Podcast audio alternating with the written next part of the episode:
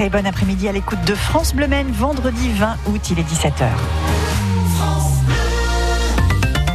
Les infos avec Julie Leduge. Bonjour Julie. Bonjour Sophie, bonjour à tous. Des ralentissements au sud du Mans, boulevard Pierre Brossolette, avenue Georges Durand. Je vous rappelle que plusieurs départementales sont fermées jusqu'à dimanche 18h en raison des 24 heures du Mans. Le temps pour demain, Julie eh Ce sera un samedi mitigé entre nuages et éclaircies le matin avec un risque d'averse l'après-midi, maximal 25 degrés à Saint-Calais. Une nouvelle manifestation anti-pass sanitaire est prévue demain au Mans. Ça devient une habitude le samedi, départ de Pontlieu à 14h30, direction le centre-ville un gros millier de manifestants en général qui contestent l'extension du pass sanitaire, mais aussi, pour certains, l'intérêt même de la vaccination contre le Covid. L'argument qui revient souvent, c'est qu'être vacciné n'empêche pas d'être infecté, c'est vrai, mais ça protège réellement du risque de faire une forme grave de la maladie. Les études sérieuses sont nombreuses à le montrer. Une nouvelle étude vient encore de le confirmer, explique Jérôme Salomon, le directeur général de la santé. On a une étude nationale qui a été euh, menée sur les tests, qui a été menée sur les patients hospitalisés, qui a été menée sur les personnes vaccinées en France au mois d'août. Et ça montre qu'on a 8 fois moins de contamination quand on est vacciné et qu'on a 11 fois moins de risques d'être admis en soins critiques. Et donc c'est un message maintenant très important pour toutes les populations qui douteraient encore de l'importance de la vaccination. On voit que cette vague qui est puissante, on voit ces, ces drames humains, ces difficultés, ces douleurs des familles. Et donc si on peut vraiment maintenant être convaincu par les données françaises, par les données nationales, il y a un véritable impact protecteur de la vaccination en France avec les, les vaccins que l'on a en France. Et donc euh, c'est un message d'optimisme. Le vaccin fonctionne.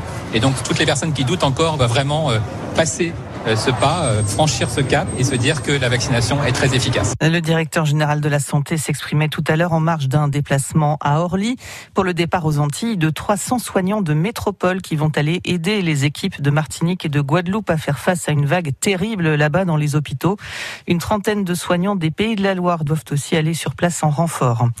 L'autre pilier du pass sanitaire, c'est le dépistage Covid. Pour ceux qui n'ont reçu qu'une dose de vaccin, voire aucune, pas le choix. Il faut faire un test pour avoir un pass valide. Des dépistages Covid dont le nombre a logiquement explosé ces dernières semaines. Le système arrive à saturation selon l'Agence régionale de santé des Pays de la Loire qui explique qu'il va devenir plus difficile de faire un test sans rendez-vous. En tout cas pour les tests dits de confort. Des barnums pour des autotests supervisés doivent commencer à être déployés à partir de la semaine prochaine dans les grandes villes de la région. Le pass sanitaire, il faut l'avoir pour accéder aux 24 heures du Mans ce week-end. Au Mans, le dispositif de test est donc renforcé. Les centres Laborizon du Parc Manceau et du Pôle Santé Sud vont ouvrir plus tard, jusqu'à 20h.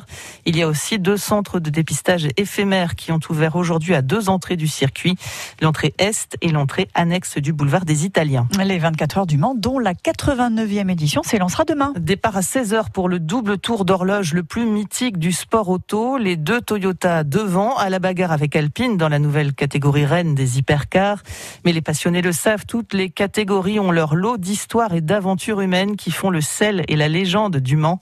Coup de projecteur ce soir sur l'équipage 100% féminin des Iron Dames en GT avec une Ferrari. Un projet qui réunit la Suisse Raël Frey, la Danoise Michel Gatting et la Belge Sarah Bovy. Elles ne sont là ni pour faire joli, ni pour faire de la figuration. C'est toujours un peu difficile quand on fait un équipage mixte parce qu'en endurance, forcément, euh, on peut pas comparer des pommes avec des poires et on peut pas comparer ce qu'un pilote fait sur la piste sur telle voiture à ce que son équipier va faire euh, une demi-heure plus tard sur la même voiture parce que les conditions peuvent avoir changé, le, poids d'essence peut être différent, l'état des pneus peut être différent. Et euh, c'est vrai que quand on fait des équipages mixtes, parfois ça peut nuire un petit peu ou faciliter dans, le cas opposé euh, l'idée qu'on va se faire d'un pilote. Et euh, je pense effectivement que l'idée d'avoir un équipage full féminin, c'est de dire bah voilà là on peut pas nous trouver d'excuses, on peut pas dire qu'il y a un, un, mec entre guillemets sur la voiture qui s'occupe des chronos de qualif et des choses comme ça. Non non, on est suffisamment compétitif pour se prendre en main nous-mêmes. C'est vrai que ça apporte aussi de la visibilité, mais une fois de plus c'est pas le but derrière Iron Dames. Le, but n'est pas juste de se montrer, le but est clairement d'aller vers la compétitivité. Sarah Bovy qui prendra le départ de la 89e édition des 24 heures du Mans demain. En revanche, c'est la douche froide pour le pilote vendéen Thomas Laurent. Son team Idexport est forfait.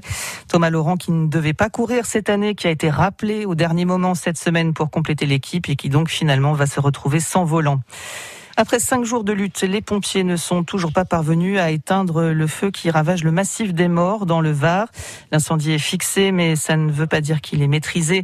C'est un mégot de cigarette qui serait à l'origine du départ de feu près d'une aire d'autoroute. En tout cas, ce sont les conclusions des enquêteurs sur place.